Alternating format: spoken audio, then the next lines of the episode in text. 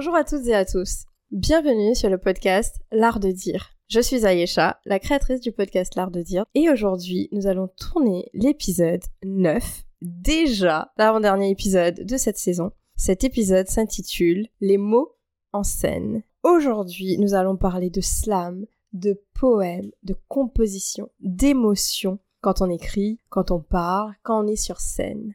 Le slam, c'est un véritable art de la parole. Ça nous emporte dans un voyage où les mots deviennent des instruments et les artistes des conteurs passionnés. Alors, chers artistes, venez avec nous, plongez avec nous dans cet univers rempli de mots et de compositions. Aujourd'hui, j'ai l'honneur d'avoir sur scène et sur cette émission Ange Minkala. C'est un poète, un compositeur, un slammer. Salut Ange Bonjour, bonjour à tous. Très belle introduction. Ah, merci. Merci beaucoup. Comment vas-tu? Ça va très bien. Oh là là, tu peux pas bien. savoir à quel point je suis tellement contente de Ah, t'avoir. Moi de même, moi de même. Bon, on sent déjà toute l'émotion là Ah, en toujours. toi, ton sourire.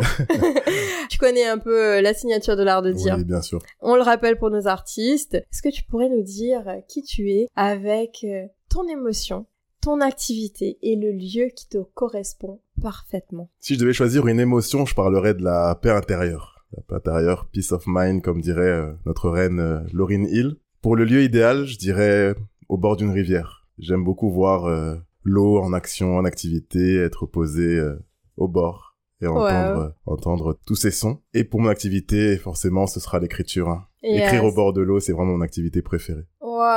Je réalise que au fil des épisodes, beaucoup de personnes nous disent que c'est souvent l'eau, la mer, l'océan, la rivière. Il doit y avoir quelque chose d'apaisant, je Oui, il y a pense. quelque chose. Hein. De toute façon, on est soit euh, plus vers l'eau, soit la terre. Donc, Mm. il y a en a qui vont euh, préférer les forêts, qui vont préférer la nature, les montagnes. Et Ouais. d'autres qui sont plus euh, au bord de l'eau. Et moi, je suis plus euh, de ce côté-là. Très très bien. Bon, les artistes, maintenant vous savez qui est Ange, mais vous savez pas exactement tout sur Ange. Parce que nous le connaissons déjà et nous admirons son travail. Mais pour que euh, les personnes qui nous écoutent sachent un peu plus, est-ce que tu peux nous dire qu'est-ce que tu fais dans la vie, qui tu es? Donc, je suis Ange Minkala. Voilà, j'ai 35 ans. Je suis artiste slam, poète, animateur euh, d'ateliers d'écriture et d'expression auprès de différents publics. J'anime également dans les mariages des cérémonies laïques. Ok. Voilà, tout ce qui touche au mot. Super, Artiste super. euh, dans l'ensemble. Aujourd'hui, t'es avec nous pour parler d'éloquence dans le domaine artistique. C'est ça. Alors évidemment, dans le domaine artistique, on peut aller très très loin. On peut parler de peinture, on peut parler de chansons, d'écriture. Et aujourd'hui, je voulais qu'on se focalise sur cet aspect écriture. Parce que évidemment, il y a des personnes qui improvisent, qui sont très douées pour, mais il y a d'autres personnes qui travaillent énormément ce qu'ils vont dire pour passer un message impactant. Et je pense que tu fais partie de ces personnes qui écrit transmettre un message. C'est exactement ça. Moi, Ouais. vraiment, les mots... À la base, j'écrivais beaucoup pour moi, pour mes émotions personnelles, Ah. pour me libérer de tout ça. Et avec le temps, je suis arrivé à écrire pour provoquer des émotions chez les autres. Est-ce que tu pourrais nous dire comment est-ce que tout cela a commencé? Tout ça a commencé... à on va remonter très loin. Je vais essayer d'être rapide. Ça a commencé en CM2. En Ah ouais. CM2, j'avais un professeur qui s'appelait Monsieur Robin. Pensez à Monsieur Robin s'il nous écoute. Ok. qui avait euh, instauré dans la classe une activité. Il avait mis une boîte aux lettres dans laquelle on pouvait déposer nos textes tout au long de la semaine. On écrivait des textes lors des temps calmes, quand on avait fini nos, nos devoirs, quand on avait fini un exercice, et on pouvait aller déposer ces textes-là dans une boîte aux lettres. Et chaque vendredi, avant d'aller en week-end, on ouvrait la boîte aux lettres et on lisait Ah. nos textes face à la classe. Et c'est Wow. comme ça que Monsieur Robin m'a m'a transmis cet amour pour l'écriture. Ouais. Et donc ça m'a suivi après tout au long de ma vie. Donc je suis parti à mes 12 ans, je suis parti loin de chez moi parce que je suis allé jouer au foot euh, en centre de préformation à Châteauroux, Ok. à une heure et demie de chez moi à l'époque. Voilà, j'ai continué à écrire pour moi, pour me sentir moins seul, pour me libérer de certaines émotions. Et ça m'a suivi ensuite. euh, j'ai connu l'époque des skyblogs, on écrivait nos textes sur les blogs. Ok. Euh, on était content d'avoir des petits commentaires, des petits j'aime. Et euh, j'ai découvert cette scène salam. Voilà, ces endroits où on peut aller déclamer, réciter nos textes face à un public. Et euh, j'ai pris le micro la première fois et je l'ai jamais lâché depuis.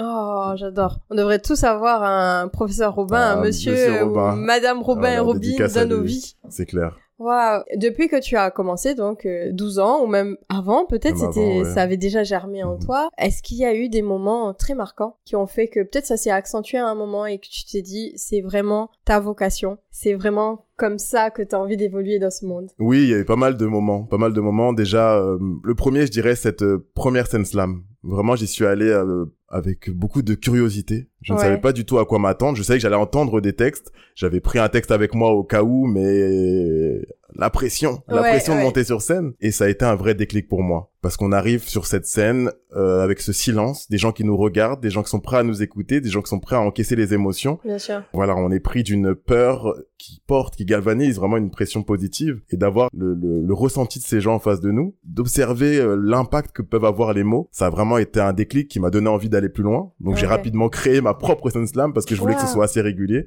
Donc ça s'appelait la scène slam orléanaise Ah, qui a duré pas mal d'années et qui a eu un vrai succès à Orléans. Donc ça a été mon premier moment marquant. Mon deuxième moment marquant, je dirais, c'est je l'ai vécu récemment. Ok. Récemment, euh, j'ai eu la chance d'avoir été invité sur un festival euh, à Brazzaville. Faut savoir que je suis congolais euh, de. Brazzaville. Je n'y suis pas retourné depuis plus de 30 ans Mm. et j'ai pas beaucoup plus que 30 ans. Et mes mots m'ont permis en fait de retourner dans mon pays d'origine et ça j'en parle avec, avec beaucoup d'émotion parce que j'ai pu slammer voilà face à à ma mère Mm. qui fait sa retraite là-bas, face à mes tantes que j'ai quasiment jamais vues, j'ai pu voir mes grands-parents, j'ai pu voir le public congolais, voir comment j'étais perçu là-bas. Ouais. Et c'est vrai qu'en tant que Congolais né en France, il y a tout ce côté euh, où on sait pas comment on peut être reçu là-bas. Et ça a été vraiment une expérience extraordinaire. Et de me dire que voilà, on a fait des études, on a travaillé, mais ce sont mes mots que j'ai Mm. écrits, euh, que j'ai commencé à écrire dans la classe de Monsieur Robin, qui m'ont permis de voyager, de retourner sur mon, dans mon pays d'origine et voir mes, mes racines, quoi. Donc voilà, donc ça a été vraiment le deuxième moment marquant. Puis ensuite, il y a tous ces ateliers que je mène au, tout, tout au long de l'année aussi, qui sont à chaque fois des moments marquants parce que je rencontre des gens qui ont des choses à dire mais qui ne savent pas comment les dire. Mm. Et du coup, au départ, qui pensent ne pas être capables de faire un texte, d'écrire un texte, de parler devant un public, de transmettre des émotions. Et au final, au fur et à mesure, qui s'ouvrent, qui gagnent la confiance en eux et qui arrivent à, à dire des textes. Donc c'est à chaque fois, chaque atelier est un moment marquant aussi. Très beau parcours. Tu parlais euh, du Congo, peut-être que je serais un peu hors sujet. T'as été récemment, t'avais un peu peur de savoir comment t'allais être perçu. Mm. Comment t'as été perçu? J'ai été très ému parce Ouais. que j'ai été euh, reçu comme euh, comme l'enfant du pays. Ah, Voilà. Moana Boka, comme on dit chez nous, l'enfant du pays. Et rapidement, on m'a mis à l'aise, on m'a, voilà, on n'a pas fait de différence. J'entendais beaucoup de discours dire oui, mais quand on arrive au pays, on est des, on est considéré comme blanc, comme français. Et j'ai pas du tout ressenti ça. Vraiment, on m'a accueilli les bras ouverts.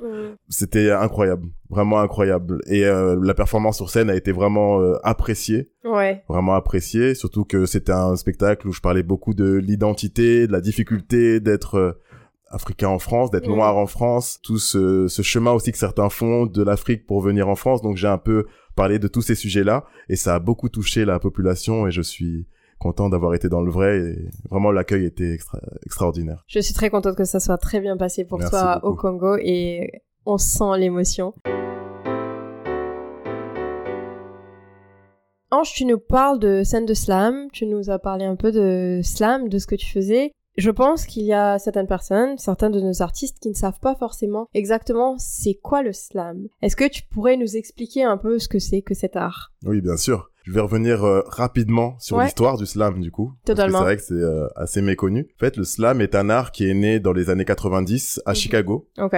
Donc c'est un homme qui s'appelait Mark Smith, qui avait un bar, un bar qui ne tournait pas bien. Donc il s'est demandé comment faire pour attirer du monde, comment faire pour que ce, ce lieu soit fréquenté. Mhm. Donc il a fait venir des artistes en tout genre, il a fait venir des, des clowns, il a fait venir des magiciens, mais ça prenait pas. Et cet homme était passionné de poésie. Hmm. Donc il s'est dit je vais faire venir des poètes, mais pour qu'il y ait une, un lien, une entre les, les poètes et le public, il s'est dit ça va être des performances poétiques. Ah. Donc les poètes vont venir faire des performances. Si le public apprécie, on leur paye à boire, on leur paye des coups, on leur donne de l'argent, etc. Mais si la performance ne plaît pas, on leur jette des tomates, on les, on les vire de, de, Un- un de l'endroit. spectacle. Voilà un spectacle avec une interaction avec le public. ok. Donc ça, il a commencé comme ça et ça a bien marché. Ça a bien marché. Donc ça a pris de l'ampleur aux États-Unis et puis ça arrivait en Europe euh, début des années 2000. Ou d'abord en Allemagne, puis ça arrivait en France 2001-2002 et euh, des scènes slam ont émergé un peu partout en France. Et les scènes slam, ce sont ces lieux où tout le monde peut aller lire,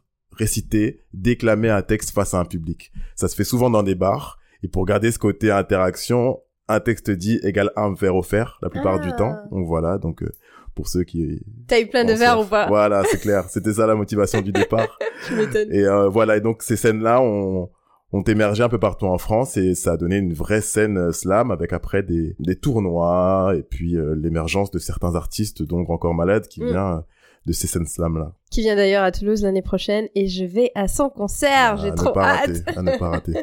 Et après, au niveau du slam, pour parler euh, maintenant des différentes règles, il y a quelques règles dans le slam. Donc, faut que ce soit un texte euh, écrit par soi-même, qui ne doit pas dépasser trois minutes. Il ne doit pas y avoir d'accessoires ni de déguisement, ni d'instrumental. Voilà la particularité du slam, c'est qu'il n'y a pas d'instrumental. C'est vrai qu'on peut entendre mm, des artistes avec de la musique derrière Ouais. Pour le rendre un peu plus commercial, pour que ça puisse euh, sonner aussi à l'oreille de cette personne qui n'est pas forcément prête à entendre de la cappella pendant une heure. Mhm.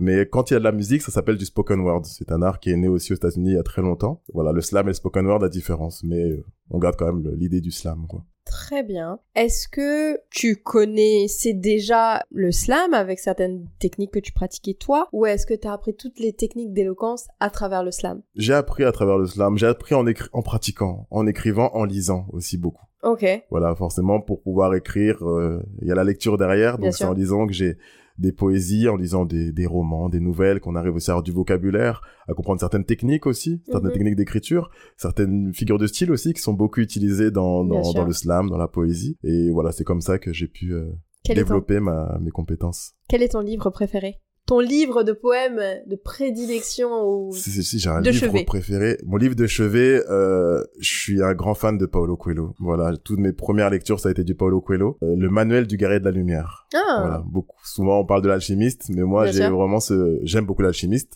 Mais le manuel du guerrier de la lumière, je le conseille à tout le monde. Vraiment, c'est vraiment mon, mon livre euh, de chevet qui m'accompagne un peu partout. Tu t'en inspires un peu de tes lectures, donc pour Ouais. après euh, faire tes textes à toi. Oui, parce que de, de l'émotion, oui, que ça peut, ça peut procurer, ouais. C'est vrai que de messages, il y a souvent des messages assez forts, c'est vrai que, et puis le- la lecture, c'est un voyage, et c'est vrai que ça nourrit, et ça permet d'ouvrir l'esprit, et après, ça permet de, d'être inspiré pour les textes. Je pense qu'il y a plein de gens qui connaissent pas encore euh, véritablement cet art, ou en tout cas ça fait tellement peur d'aller sur scène et de déclamer un texte que t'as écrit que personne n'a encore vu, mais ça captive tellement le public. Comment est-ce que toi tu penses que le slam arrive à le faire? C'est quoi qui joue? Est-ce que c'est l'émotion? Est-ce que c'est les- le texte?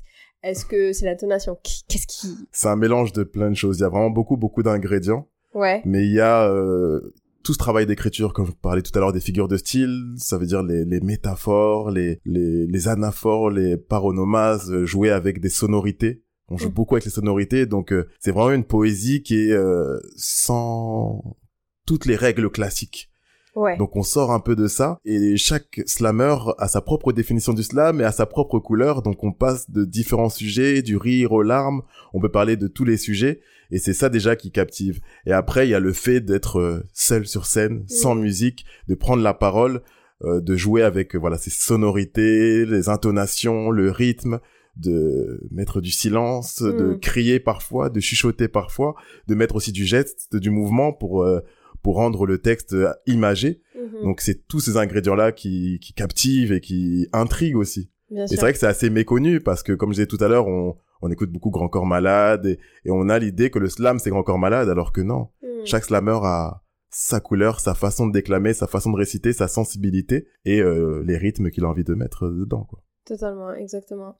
Ange, est-ce que tu pourrais euh, nous décrire un peu plus certaines figures de style que tu as envie de partager avec nous, par exemple? Oui, bien sûr, je parlais tout à l'heure de la paronomase, c'est une figure qui est un peu méconnue. Mhm. En fait, c'est le, le fait de prendre des mots qui se ressemblent et de jouer avec ces mots. Voilà, on va faire un petit exercice. Vas-y. Par exemple, euh, comme exemple de paronomase, il y a le mot cœur et le mot corps. Mhm. Voilà, cœur, corps, des mots qui se ressemblent. Et l'idée, ça va être de faire un texte en utilisant le maximum ces mots-là, ces sonorités-là, et en essayant qu'il y ait un sens toujours. Par exemple, cœur, corps. Elle donne son corps avant son cœur, et cœur le corps du cœur sans cœur. En cœur aucune, mais rancunière, elle a à cœur de le vider. Vider son corps et pas son cœur de ce liquide qui les cœurs et aussi qui fait battre les cœurs. Battre un corps avec le cœur quand le cœur en vient aux mains comme si son corps était sans cœur, tant pis elle reviendra demain. Conflit corps et cœur et ses soucis s'effacent comme au correcteur et voilà, un jeu comme ça. Donc prenez deux sons euh, qui se ressemblent, ça marche aussi avec père et mère.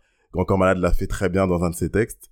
Et c'est avec, c'est ça qui peut captiver aussi le fait de la sonorité, le sens, euh, assonance, euh, allitération, etc. Mais toutes ces, toutes ces figures de style sont des, vraiment des outils, des techniques qui permettent d'écrire un beau texte au niveau de, de, de l'esthétique et aussi au niveau du contenu, au niveau de l'image que ça peut apporter. Très très bien. Tu m'as pas laissé le temps, j'étais bouche bée. Il nous a fait un petit texte sans préparation, sans... Waouh toujours prêt. Je suis bouche bée. le slammer est toujours prêt. Les, autres, les artistes, soyez toujours prêts. Ah waouh J'adore, j'adore les artistes. Si vous avez vu ça, notre objectif est d'être un peu comme lui, d'avoir notre touche personnelle évidemment, mais d'apprendre et d'arriver à ce niveau. J'adore. Merci. Par rapport à l'écriture, évidemment, le slam est très lié à l'écriture et en général à la créativité artistique. Pour toi, jusqu'où est-ce qu'on peut pousser euh, ce lien? Comment ça se concrétise? Le slam permet de parler de tout. À partir de rien, on peut créer un texte. À partir de rien, on peut susciter des émotions, de de l'intrigue, transmettre des messages et, toucher l'autre. Hmm. Donc, le, je pense que cette créativité permet de toucher euh, les étoiles. La créativité a toujours été vraiment un moyen de d'émancipation, hmm. que ce soit pour euh, dans, dans l'histoire euh, des, des peuples et les mots, le, le slam permettent permettent ça, permettent cette émancipation, permettent de s'ouvrir au monde, permettent d'aller puiser ce qu'il y a au plus profond de nous et ce qu'il y a au plus profond de des gens.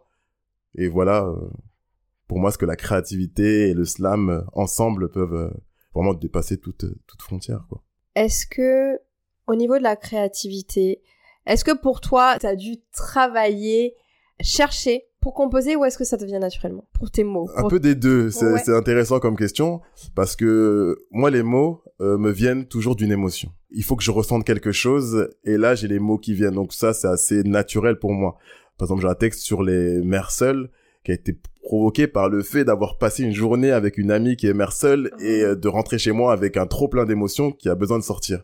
Donc ça c'est naturel. Après tout ce qui est de des techniques d'écriture, de, de, faire des beaux textes, ça c'est du travail. Du travail, c'est vraiment un muscle euh, qu'il faut travailler. Je sais quand j'ai je passe un mois ou trois semaines sans écrire, il faut que je que je me rentraîne quoi tu te sens euh, pas complet si tu ouais voilà pas. je complet je me disais comme au sport hein, au sport on peut faire courir aller courir 20 km, on arrête un mois et puis là au bout de 5 km on est essoufflé, on se dit mais qu'est-ce qui se passe? Et ben il faut reprendre, il faut reprendre, il faut reprendre. Mm. Donc le conseil que je peux donner c'est d'écrire un peu tous les jours, des petits exercices, des petits textes que vous avez ressentis. Ça, peut repartir sur des journaux intimes, etc. Mm. Ou vraiment euh, des trucs très simples. Euh, qu'est-ce que j'ai fait de bien dans la journée? Qu'est-ce qui m'est arrivé de positif? L'écrire le soir avant de dormir et puis après, au fur et à mesure, se mettre des petites contraintes de rime, de rythme poser un silence, euh, mettre un geste, et puis après, ça peut mener à des textes euh, intéressants. Mais c'est du travail quand même. Bien sûr.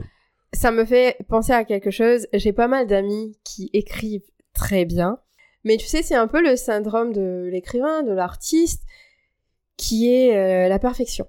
Est-ce que toi, tu attends que ton texte soit absolument parfait avant de le partager? Non. Non, non, non. Non. Non, parce que est-ce que la perfection existe déjà? Je ne sais pas. On voudra toujours plus. Et si on atteint la perfection, je pense qu'on sortira pas le texte. Mais moi, ce qui est important, c'est que ce texte me procure une émotion. Et je pense que si il me procure cette émotion, il pourra la procurer aux autres. Voilà, c'est d'être convaincu de ce que j'ai écrit, convaincu du fond, que j'aime la forme aussi, que j'aime les, les rimes que j'ai mis, mais je ne cherche pas la, la perfection avec euh, des mots compliqués et puis la perfection ta perfection n'est pas forcément ma perfection et j'écris avant tout maintenant pour euh, pour les autres pour leur euh, offrir quelque chose. D'accord. Donc c'est plus euh, est-ce qu'il y a de l'émotion? Est-ce que le message sera compris? Mmh. entendu par tous. J'essaie d'écrire aussi des textes simples qui peuvent être compris et entendus par toute une fourchette d'âge. Bien sûr. Donc dans mes spectacles, il peut y avoir des, des enfants de 10-11 ans, il peut y avoir des papis de 65 ans. Et moi, j'aime euh, que mon message soit compris, entendu par tout le monde. Donc euh, je suis pas dans la recherche du mot compliqué, je ne suis pas dans la recherche de tout ça, je suis vraiment dans la recherche d'émotion mmh. et d'un message qui peut passer et qui peut impacter les gens. Est-ce que cela veut dire que à certains moments tu vas écrire pour toi et à d'autres moments tu vas écrire pour ton public et que ton texte sera orienté en fonction de cet objectif. C'est vrai que je fais les deux. Je fais les deux. J'écris c'est ancien un peu moins. Comme je l'ai dit tout à l'heure, j'ai commencé par écrire des choses vraiment pour moi. Euh, mais à partir du moment où j'ai compris, où j'ai vu que ce que j'écrivais pour moi peut impacter d'autres, peut toucher d'autres ou vivre la même chose, je me suis vraiment euh, orienté vers le fait d'écrire euh, pour les autres. Mais ça m'arrive souvent dans des moments un peu compliqués de ma vie de me poser au bord d'une rivière et Mm. d'écrire aussi un peu pour moi des choses qui ne sortiront pas. Parce que c'est, ça reste un exutoire, ça reste une, une thérapie pour moi, les mots. Ça l'a toujours été, ça le sera toujours. Est-ce qu'il y a eu des moments où, marquants peut-être, que tu voudrais partager avec nous, un moment où tu as partagé euh, un texte, mais où c'était pour le public et quel a été le résultat, quel a été euh, le ressenti de ce public peut-être? On va retourner au Congo. Hein. Ouais. Je pense que j'ai fait un texte euh, qui s'appelle euh, Ode à nos mères, qui est un Mm. texte pour les mamans. Je l'avais écrit euh, pour l'occasion et j'ai euh, j'ai eu la chance de le jouer avec ma mère qui était juste en face. Oh. Et euh, ça a impacté. J'ai vu des, des, des larmes de Mm. la part de pas mal de monde dans le public et c'était c'était c'était très fort. Ouais. C'est très fort d'arriver par des mots, par un ressenti personnel, à procurer autant de de- d'émotions D'émotions. chez les autres, jusqu'à euh, faire couler des larmes, qui est des voilà. Cet impact-là me, me me touche. Je pense que c'est l'essence même de l'art. On s'est posé la question une fois avec des collègues et on essayait de définir ce qu'est l'art en fait. Et je pense qu'au final, ça se résume bien à ça. Procurer de l'émotion, procurer... Pour moi, c'est totalement émotions. ça. Ouais. Moi, c'est par les mots, d'autres ce sera par des peintures, d'autres par des par toutes sortes de d'art qu'on connaît, mais c'est vrai que euh, l'important pour moi c'est de procurer cette émotion. Il y a ce côté esthétique forcément, mais il y a l'émotion que ça peut susciter. Je pense que pour un artiste, ressentir euh, l'émotion dans les yeux des autres, c'est ce qu'il y a de plus beau. Je suis entièrement d'accord.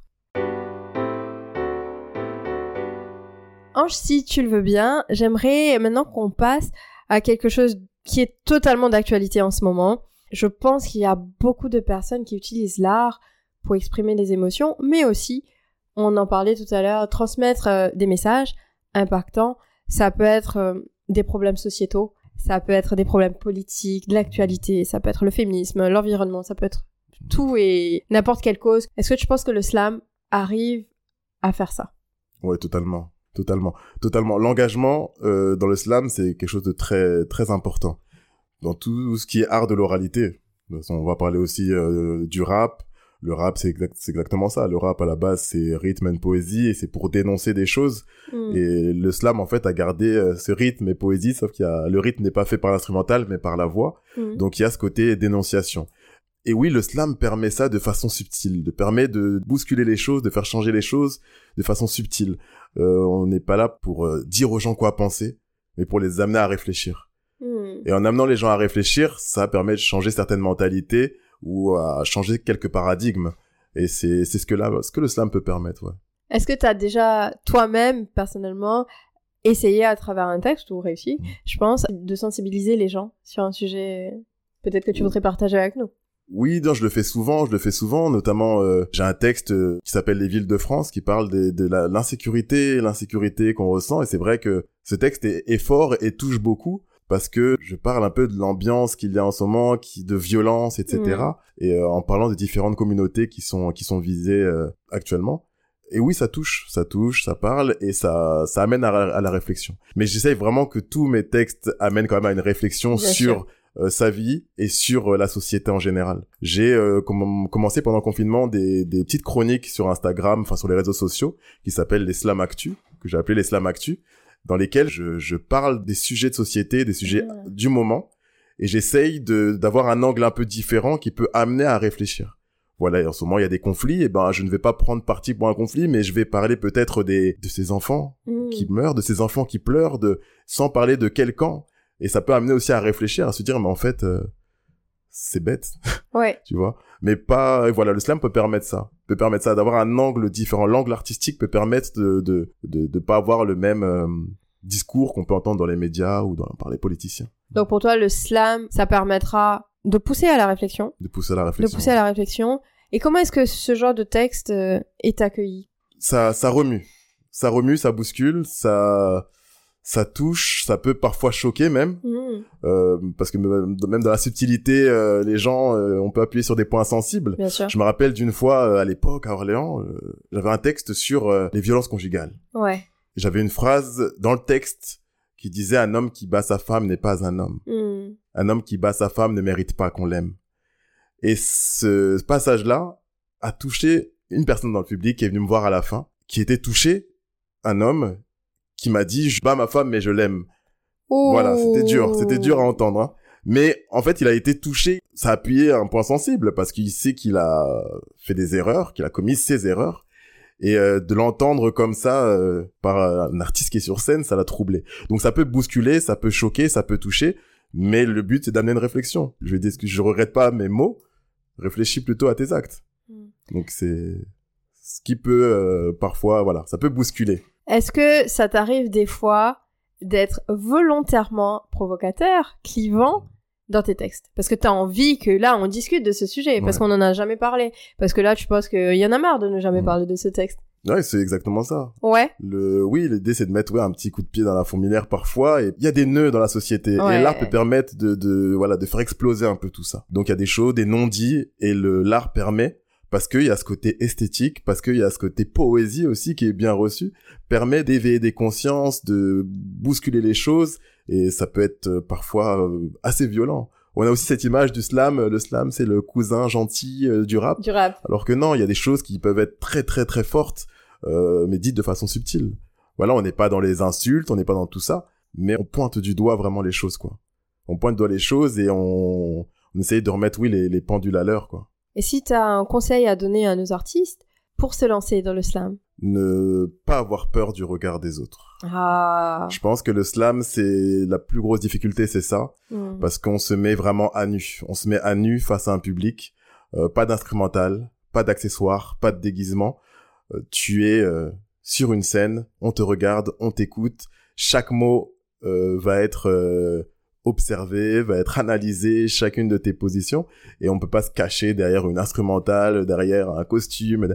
Et donc c'est ça la difficulté. Et donc pour ça, il faut vraiment travailler la confiance en soi Mm. et se détacher de ce regard des autres. Se dire, être convaincu de ce qu'on dit, parce que voilà, pour être convaincant, il faut être convaincu, Bien sûr. et penser juste au fond, penser à ce message qui a besoin d'être transmis, penser à cette émotion que tu as ressentie, et qui est sûrement ressentie par des gens qui sont dans le public, ou des gens qui vont t'écouter euh, euh, sur les réseaux sociaux, ou euh, dans un podcast.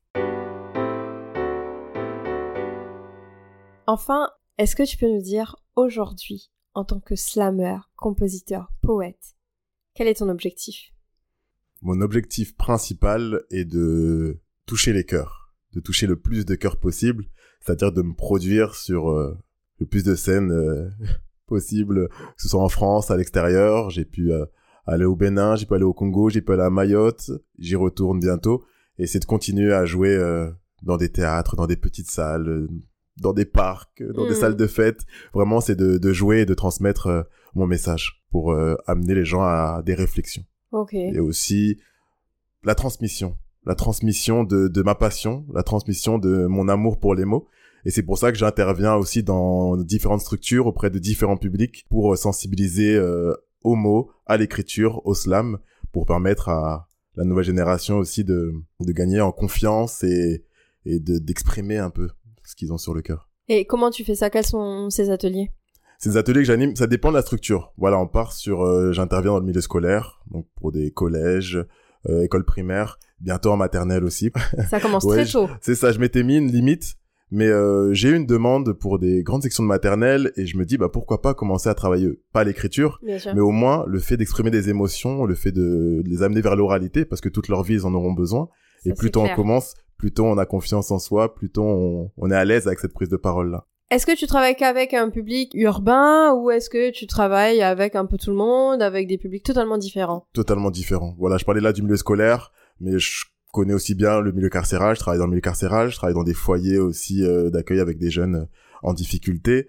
J'ai des projets pour euh, travailler dans des maisons de retraite, j'ai des projets pour accompagner aussi des professionnels, des travailleurs sociaux. Hmm. Donc j'ai monté un projet avec le, le rappeur Mystique, pour ceux qui connaissent, Mhm. dans lesquels on intervient dans des structures, dans des écoles d'éducateurs, pour aussi euh, faire ce travail avec les, les travailleurs sociaux, les gens qui accompagnent ces personnes en difficulté. Ok. Donc vraiment, je suis ouvert à tout public. Il n'y a pas de limite. Je pense que tout le monde peut utiliser les mots. C'est très simple à mettre en place Mhm. et tout le monde en a besoin. Tout le monde en a besoin. Je suis entièrement Mhm. d'accord et on est du fond du cœur avec toi et j'espère que tu vas continuer à organiser tes ateliers et à faire ce que tu fais parce que j'ai l'impression que ça marche et euh, on a besoin de plus d'artistes vraiment pour accompagner, je pense, euh, le public aujourd'hui.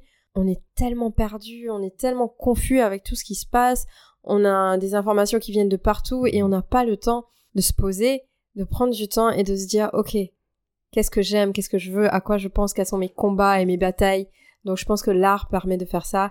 Moi, je suis très contente de voir qu'il y a des gens autour de nous qui arrivent à le faire et tu le fais très bien. Donc euh, continue et on te souhaite une belle continuation. Merci. Est-ce que tu peux aussi nous dire où est-ce qu'on peut te retrouver peut-être? Vraiment, moi, c'est bah, les réseaux sociaux actuellement. Donc euh, Instagram, Facebook, je commence à mettre aussi un peu à TikTok. Yes. Donc, Ange Minkala, vous me trouverez sur les réseaux et euh, je mets voilà des petites chroniques de, de slam assez régulièrement et je mets mes actualités. Voilà, si vous pouvez me voir sur scène, j'ai un nouveau spectacle qui s'appelle Les Oubliés que je vais commencer à jouer à la fin du mois. Donc il y aura différentes dates, notamment sur Toulouse. Donc n'hésitez pas à venir m'ajouter sur les réseaux. Une première pour moi, un seul en scène, euh, à la fois slam et théâtre. On a hâte et on va totalement venir te voir. On va te soutenir, bien sûr, bien évidemment. Chers artistes, on arrive bientôt à la fin de cet épisode.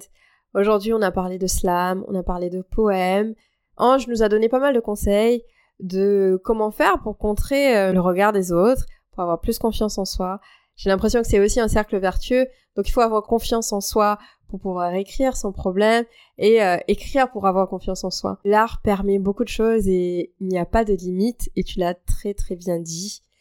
Ange, merci à toi pour ces précieux conseils et ton intervention. On a senti l'émotion, on a senti la passion et l'enthousiasme dans tes mots. Donc, euh, au nom de l'art de dire et au nom des artistes, franchement, un grand merci à toi. Merci à vous pour l'invitation, merci pour l'accueil, merci beaucoup. Attendez, chers artistes, partez pas. Attendez, mais voyons, on va pas vous laisser comme ça. On a une petite surprise pour vous. On arrive dans 3, 2, 1, go. Je me pose devant vous. Et j'ai peur je vous l'avoue. Mais à la fois je suis heureux donc je prends mon temps et je savoure. Je voulais écrire un texte lourd, un texte qui ait du sens, un texte qui vous fera revenir à la prochaine séance. Je me souviens de ma première soirée slam. On m'a dit Ange viens, il y a des soirées où on passe du rire aux larmes, où les mots sont rois, où les hommes respectent les femmes, où on répond avec de l'eau à celui qui parle avec des flammes. C'était comme voir pour la première fois des papillons battre des ailes. Il y avait des hommes beaux et de belles gazelles. Ils utilisaient les mots comme béquille ou comme attel avec leur propre univers. Pas comme un tel ou un tel. Il y avait des poètes à la voix grave et des chanteuses à la voix de Léa Castel. À la fin de leur texte, tu rêves d'avoir une dédicace d'elle. Ce genre de femmes qui font même rougir les noirs quand ils se trouvent à côté d'elles. Trois minutes top chrono, toutes sortes de propos, du rappeur à l'homo, il y avait toutes les promos, ça venait même de Romo, mais zéro gros mot. Et pourtant, ça a envie des tonneaux. Oui, j'ai vu cet homme qui se la quasi sous. Le contraire de Picsou, il n'avait pas un sou, il vivait dans la rue, on le prenait pour un fou. Vous voyez le pont là-bas? Ben, il vivait en dessous. Il est monté sur scène. J'en croyais pas mes yeux. Il était sale et vieux, mais brillait comme un dieu. Il nous a raconté que sa maison a pris feu et que sa femme est aux cieux, partie sans dire adieu. Le bar, pourtant bruyant, est devenu tout silencieux. Les gens qui se moquaient avaient à présent les larmes aux yeux. J'ai aussi vu cette gamine, à peine 18 ans, l'air un peu coquine, je me suis dit bon, rien de bien passionnant. Elle va nous parler de quoi? De sa meilleure copine De son petit copain qui écrit à Pauline Purée, il y a cinq articles qu'on peut mettre en cabine ou de sa maman qui la saoule parce qu'elle est trop radine. Mais non. À six ans, elle se retrouva orpheline. Une mère accro au crack et à la cocaïne. Un père en prison pour business de farine et qui passait son temps à s'en foutre plein les narines à dix ans au foyer, de plus en plus fine. Puis dans la rue seule, elle frôla la famine. Elle était là, devant nous, et ne payait pas de mine, mais je l'ai vue autrement, moi, cette pauvre gamine. Et moi, ma première fois, je vais vous en dire deux mots. Aujourd'hui, je parle à haute voix devant vous, je fais le beau. Je gesticule, j'articule, j'avance et je recule. À l'époque, j'étais cloué. Et je suais comme en période de canicule. Mes jambes tremblaient et je ne sais pas ce qui me faisait le plus peur. Entre le jugement des autres ou bien qu'ils sachent ce que j'ai sur le cœur. Mon ami Sadou a dit mon nom et j'ai voulu me cacher. Mais depuis le micro, ben, je l'ai plus jamais lâché. Il paraît que l'écriture a un caractère thérapeutique. Moi, adepte des terrains de foot, j'ai découvert ces terrains poétiques, où il n'est pas question de clic ou de fric. Il est temps pour moi de lâcher le micro, messieurs et mesdames, mais j'espère que vous garderez tous en tête votre première soirée slam. Merci à vous, merci à tous les artistes d'avoir écouté cet épisode. Les mots en scène, c'était Ange Minkala. Bonne journée à tous.